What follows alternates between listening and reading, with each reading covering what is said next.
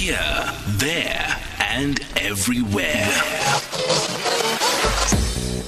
SAFM 106.2 FM in Zanin. While the following interview is brought to you by the company's tribunal, we're going to be finding out exactly what the company's tribunal is and the work that they do. Khashane Manamela is a member of the company's pri- tribunal and also a practicing attorney at Manamela Marobela and Associates. Uh, good morning. Hi, good morning, Kathy, and to your listeners. Thank you so much for coming on. Firstly, tell us a bit more about the company's tribunal. We know that you're an agency of the DTIC, but what else do you do? Uh, it's uh, more like a, a court, but not at the same level as the court, lower than the High Court. Mm. It's an institution or forum which uh, resolves disputes uh, relating to um, the Companies Act.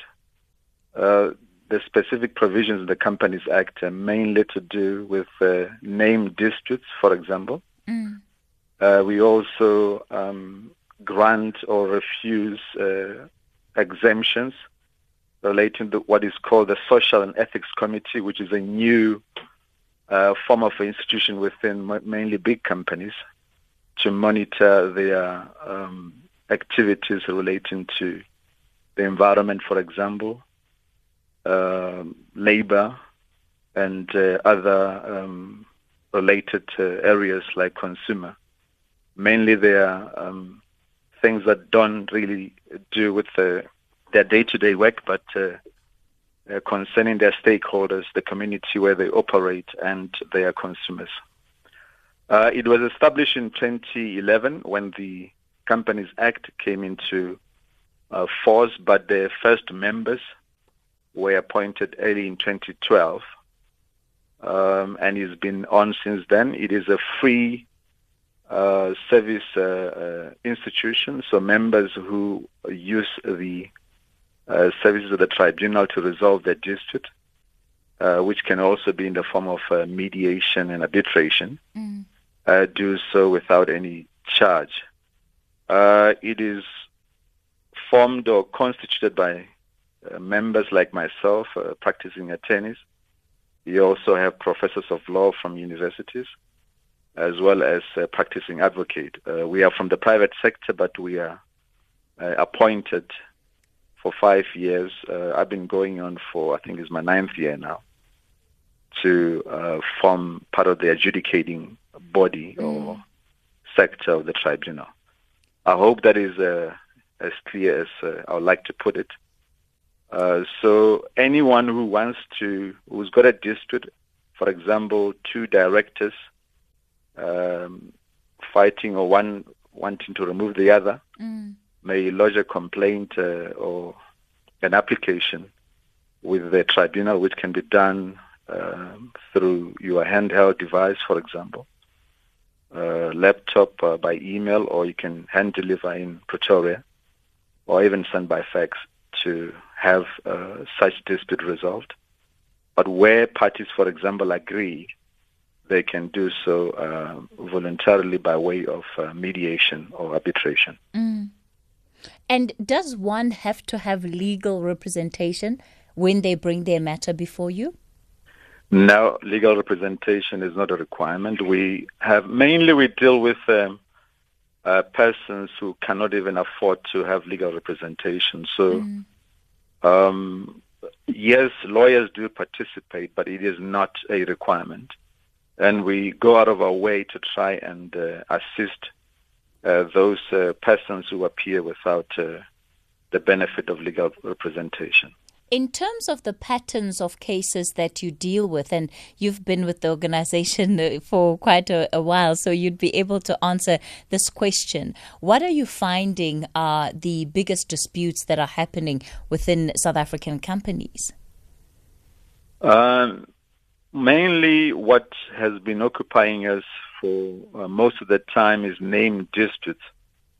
Uh, for example, you will have one mainly to be a bigger company, um, objecting to a name that is either the same as their name or the same as their trademark or somehow uh, confusingly similar. I'll give an example. Mm. I hope I'm accurate in that. Say, for example, I'm now on SAFM, and you hear tomorrow that there is an RSA FM, uh, which even if it's not the same, but is one might say is confusingly similar. Mm. SAFM and RSAFM may be confusing. One that may be confus- confusingly similar to the other.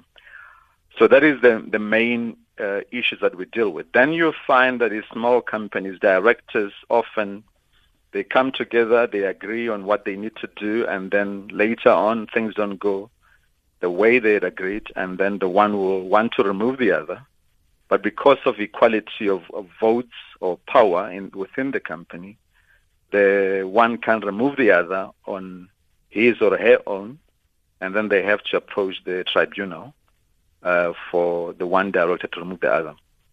Uh, then you also have what I already referred to as the Social and Ethics Committee. Uh, a lot of people may not be aware that since the New Companies Act came into force, uh, big companies um, mostly have been uh, compelled to have a sort of uh, on an overseeing body, which should form, uh, be formed uh, out of uh, three directors. One of them should be a director not participating in the day-to-day activities of the company. Mm. That is to oversee how the company performs. These, these activities relating to, uh, for example, the environment.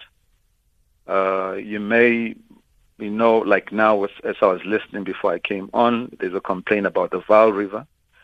Let's say the Vaal River was um, in its activities were operated in terms of uh, a company, private company, maybe, but I'm not aware.